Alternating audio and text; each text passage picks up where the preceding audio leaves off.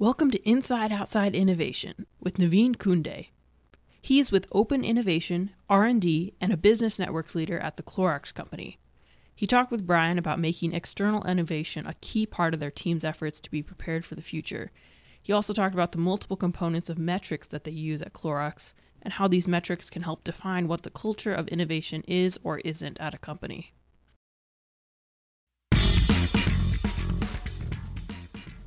Hello, folks. Welcome back.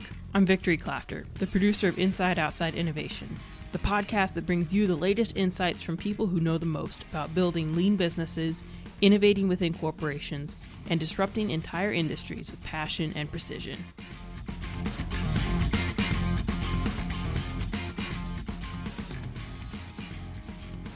So, when uh, we had a chance to talk in Orlando, you were at the conference and you were talking a lot about uh, some of the case studies and things that you've been and seen. So I'd like to kind of start off.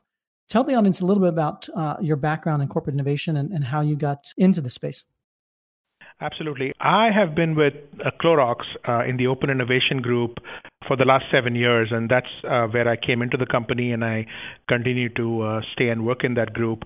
And what Open Innovation does is it brings external perspective and capability to all the different business units uh, and functions of the company. Before Clorox, I worked at a consulting firm called the Corporate Executive Board. Currently, it's been owned by Gartner, based out of uh, Washington, D.C. And uh, I got into innovation when I was at the Corporate Executive Board and specifically got very intrigued by this idea of open innovation, which you can think of as innovation without borders, because in today's world, you can't do everything yourself. There's so many other people out there who are better, faster, uh, cheaper than you are. And if you have the humility and the curiosity, you can actually do much better than trying to do it all yourself. Yeah, I think that's one of the, the, the challenges. Like every uh, corporations we talk to, and that they all want to do it themselves. You know, they have think they have proprietary knowledge and things along those lines. But to really get enough at at bad appearances and to uh, actually move the needle, a lot of times you have to do a lot more experiments, a lot more things, and and reaching out to others and partners uh, is one of those ways you can do that. Absolutely. And you know, it's especially true in innovation. If you're going to truly do innovation where you are pushing the boundaries and going beyond your current envelope of what you know how to do, then invariably you're going to get into areas where you're not the knowledge or capability expert. And that's where you need open innovation. You need to have that mindset that somebody else or some company else out there that you could partner with is going to enable your success much more than doing it alone. There's a lot of core areas where companies are perfectly happy and uh, are better off working on their own. But when you're truly trying to innovate and do what's next, that's when you need to look outside.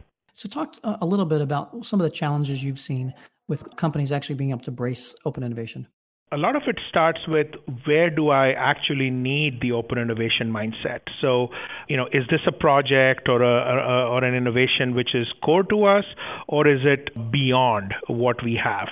So, first is really even framing it up and scoping it out, and a lot of leaders need to get that right first. Once you know what it is that you can do really well and where you need the help, then you can bring in open innovation team and say, here's my spec, here's what I'm looking for, and and you can go and work in those areas and we can help them.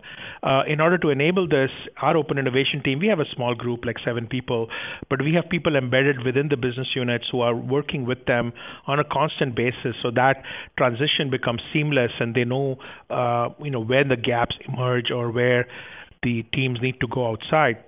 Otherwise, it becomes a sell-in process, and you don't really know them, and and it gets a little harder.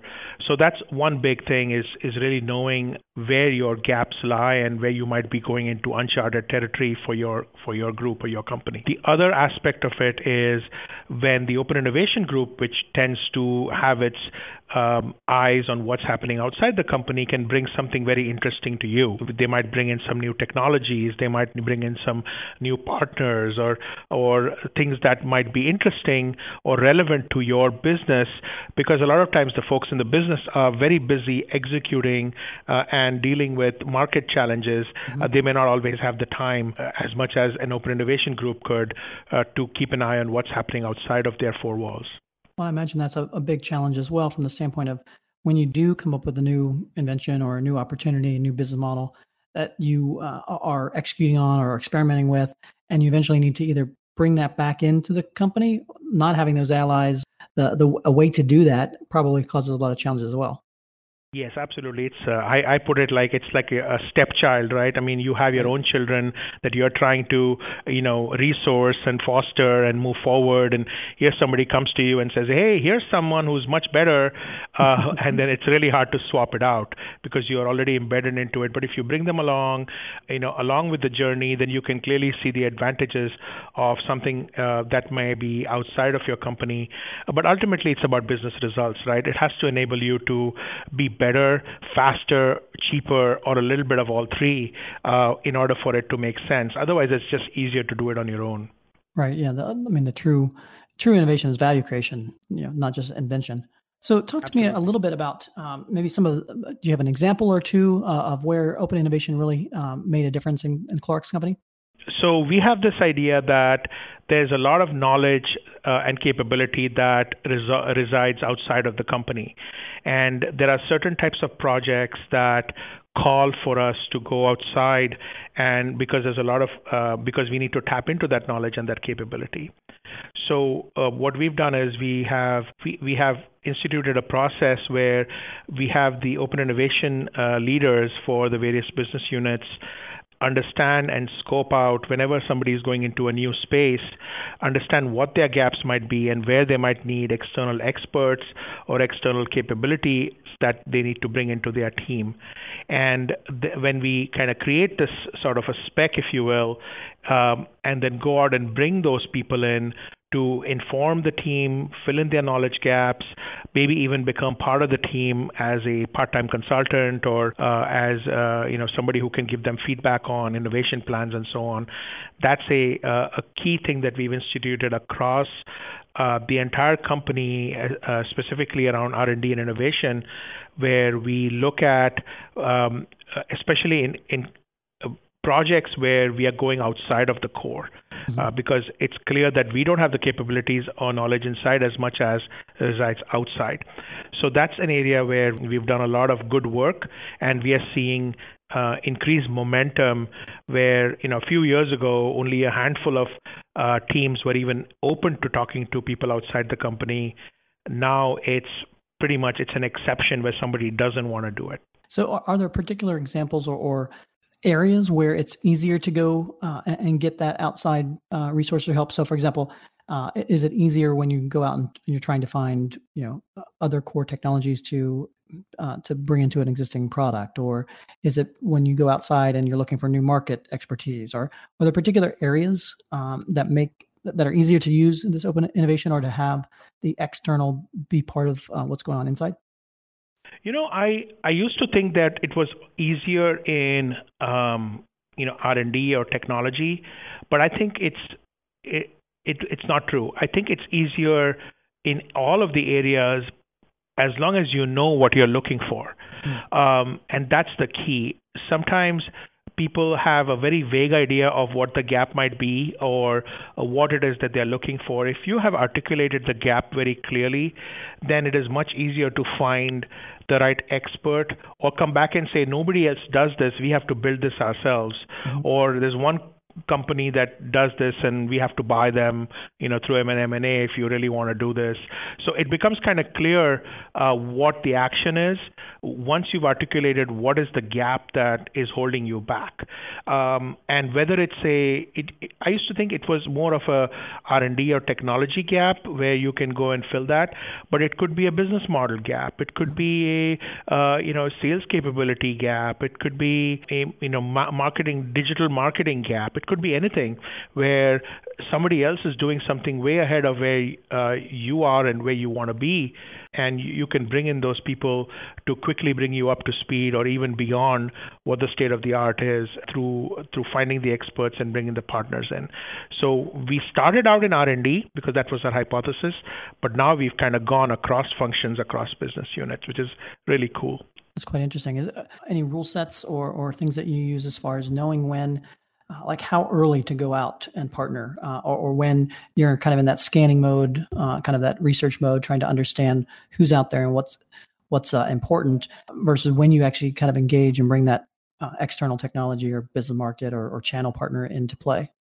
Yeah, we have we have a little of both going on. I mean, we have the businesses that have a need, uh, and there's a clearly articulated need. You can go out and search by that. So, for example, you know, if somebody comes to us and say, "I need to make this part, you know, Internet uh, of Things compatible," then there are a lot of IoT providers out there uh, that can do that for you. But that's 2017. Back in you know five six years ago, when this was all very new and and IoT was you know not even coined as a, as an acronym um, it was an emerging technology, an emerging mindset, and there were people in open innovation that were going to these IoT conferences and figuring out what was going on and who was on the leading edge, and thinking through um, which businesses or which products at Clorox could uh, become IoT compatible sometime in the future. And then we came to the businesses and said, "Hey, here's an interesting technology that, that's coming down the pike. Are you interested? Here's how I see it working out." And you know, and then you approach it that way. So sometimes it's a push. Uh, and sometimes it's a pull. Uh, it's you. The best ways is even when it's a bit of a balance of both.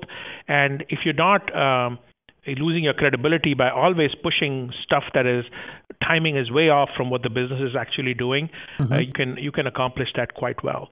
So right now, you know, everybody's excited about AI, excited about you know augmented reality, virtual reality, uh, you know, blockchain, all kinds of stuff, and so we have to see is if it's actually relevant to our businesses, but that doesn't stop us from learning what that's all about. Um, those are two different things: being curious about new technologies and new methods of doing things, and then applying the lens of is this actually relevant for our business today versus can we wait a couple of years?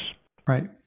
And then how do you go about kind of measuring the results? Obviously, the you know both prioritization and, and timing all come into play, but how do you know if you're actually making a dent in the innovation universe? The, the simplest measure is they call us back to help help them Check. on the next project, right? And and we continue getting funded. The Open Innovation Resource continues getting funded year after year by the businesses, or there's more demand, and other people say, hey, I'm starting out in a new space. I need an Open Innovation Resource to create like an advisory board or whatever it, be, it might be because I'm not as smart as I'd like to be right now, and I want to get smarter. Uh, but a lot of times it's uh, it's speed. We we we find that bringing in the external perspective allows us to go faster, and that's something we can measure. We we can see uh, uh, groups that did bring in their external perspective. Either we were able to kill a project a lot faster because we found out very early on that this was not you know where we should go, uh, versus taking nine months and the team kind of learning slowly and then figuring it out. We maybe in two months we killed a project, and that's a success, even though the project was killed. Uh, uh in other cases, it might be a better outcome. So there might be some concepts that you know we were fielding in the in front of consumers and and um, concepts that got a good feedback from somebody from that field scored much higher than ones that didn't. So there's a quality metric, but it's it's uh, it's not a hard and fast rule, but we typically look at speed and uh, and better ideas uh, accelerating projects and better ideas as two of the metrics here at the front end of innovation where we do most of our work. Cost is another one that's important, but we don't uh, focus in on it as much uh, at the front end. Very interesting. So obviously, Clorox uh, has done a, a, fairly good job of open innovation and kind of embracing this from a cultural perspective. Are there particular red flags or, or things that if uh, if some of our audience is looking at kind of creating an open innovation culture or a, or team around that, what are some of the, the things they should look at uh, from a cultural perspective to make sure that this thing actually uh, takes hold? I think um, the red flags uh, there are you know in the beginning before it's sort of proven out uh, people are skeptical. How is this going to help me? Uh, is i don't believe that somebody out there would help me. I'm not ready to share my problems and issues you know there's confidentiality concerns.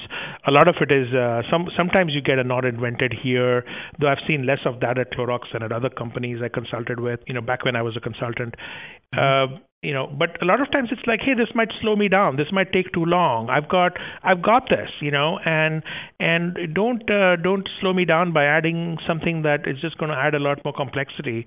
Um, and it's it's with good intentions. And if you can if you can show people that this is actually going to add value uh, whether it's by allowing them to go faster or get higher quality ideas or uh, higher quality you know concepts through then uh, then they would be more willing to listen.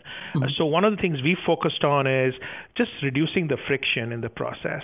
So uh, making things fast, so we can get you know if if somebody comes to us and say I want this kind of an expert, it's not going to take us a month. It might take us like two days to find somebody. Right. Uh, setting that person in the system. In the corporate America, uh, we have a lot of processes in place to uh, you know and mitigate risk and and so on, and those can sometimes slow us down. We've we've streamlined that to make it as painless as possible and as fast as possible. So when you take away some of those barriers, then uh, people become much more open to uh, bringing in the external perspective. So um, the the culture is closed, but a lot of times we can we can open it up by addressing some of their concerns and having that dialogue expressing curiosity about why are you concerned? What's your biggest worry? And um, you know uh, sometimes people are more afraid of the downside than excited by the upside. And so you just have to show them right. the upside of doing this. Yeah i think a lot of it probably also comes down to being very good at communicating the wins and you know being like you said going back after the the first time and and them having a good experience and saying okay yes I, I can tap into that again because I see the value I've, and I've heard about other units that, that have seen that value things like that. Yeah, and you know, you can, Brad, that's a good point because you can control the process, right? A lot of times the outcomes are out of your control. Uh, in open innovation, we manage the tools and the processes, but we don't really manage the outcomes. We don't know what's going to happen in the market. We just know that we got something to market faster and it was a better idea than we had before, but it may not be good enough or it may not have been fast enough.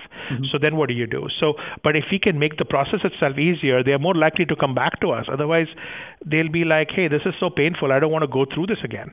Uh, so uh, we focus on on that, making it you know as frictionless as as seamless as possible, um, and then that actually opens up the culture more. And the same people will come back to us. They talk to other people. They'll say, hey, how come you guys got so successful, or you you were able to what? Did, oh yeah, we talked to these guys from Open Innovation, and they found us this expert, or they found us this one guy who looked at our concepts and said uh, that doesn't make any sense. Why would you do that? You know, and so you sometimes need that. Uh, you need that. Otherwise, you get into an echo chamber effect that can be very dangerous.